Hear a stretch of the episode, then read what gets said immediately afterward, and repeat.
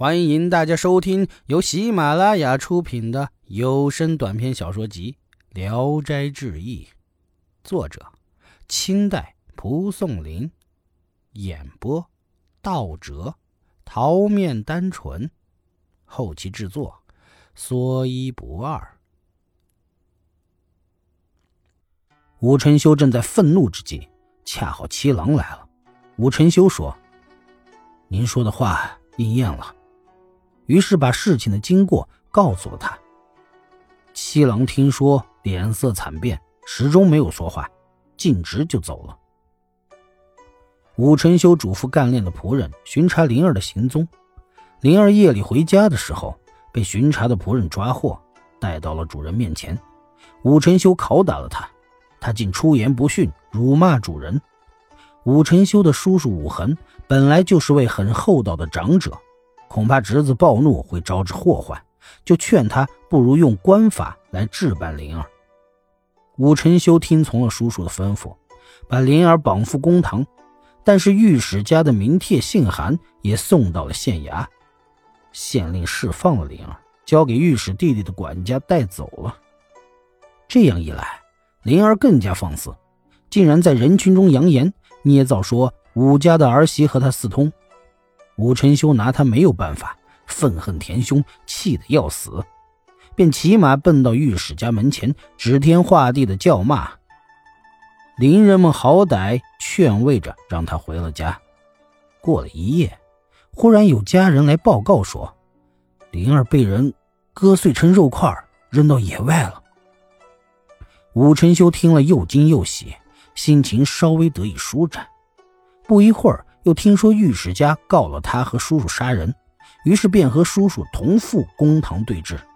县令不容他俩辩解，要对武恒动用杖刑。武承修高声说：“说我们杀人纯粹是诬陷。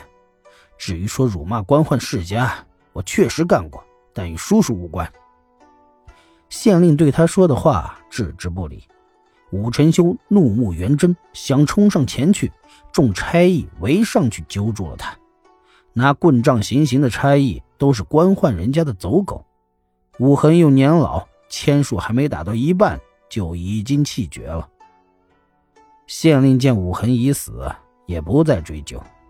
武晨修一边嚎哭一边怒骂，县令好像没有听见。武晨修于是把叔叔抬回了家，他悲愤欲绝，一点办法也没有，想和七郎商议一下。而七郎却一直不来吊唁慰问，他暗自想：对待七郎又不薄，怎么竟如同不相识的路人呢？进而也怀疑杀灵儿的人必定是田七郎。但转念一想，果真是这样的话，他为什么事先不来和我商量？于是派人到田家探寻。去了一看，田家锁门闭户，寂静无人，邻居们也不知道他们到哪里去了。有一天，御史的弟弟正在县衙内宅与县令通融说情。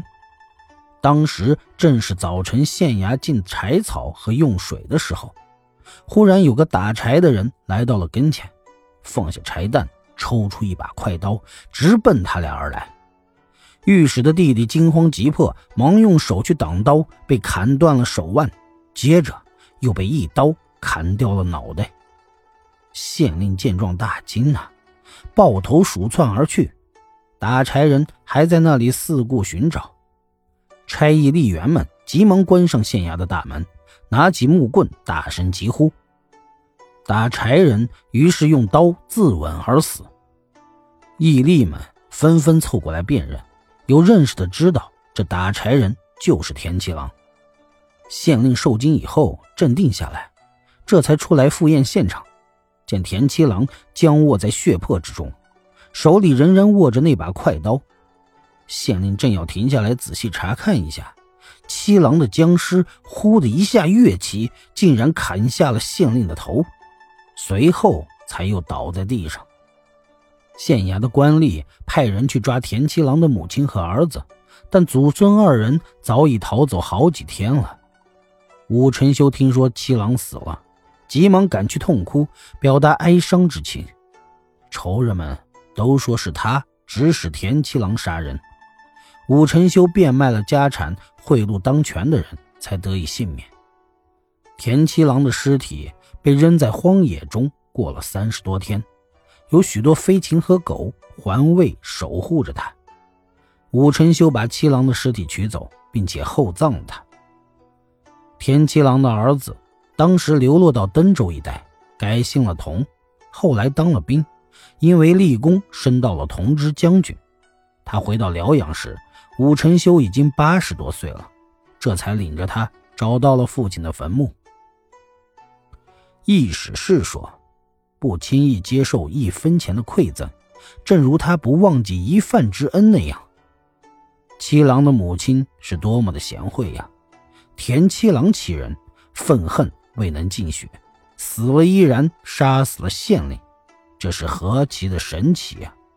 若是荆轲也能如此，那么也不会让人遗恨千年了。如果真有这样的人，可以弥补天网的缺漏，世道茫茫，遗憾像七郎这样的人太少了，真是让人。悲痛啊！本集演播到此结束，谢谢大家的收听。喜欢请点赞、评论、订阅一下。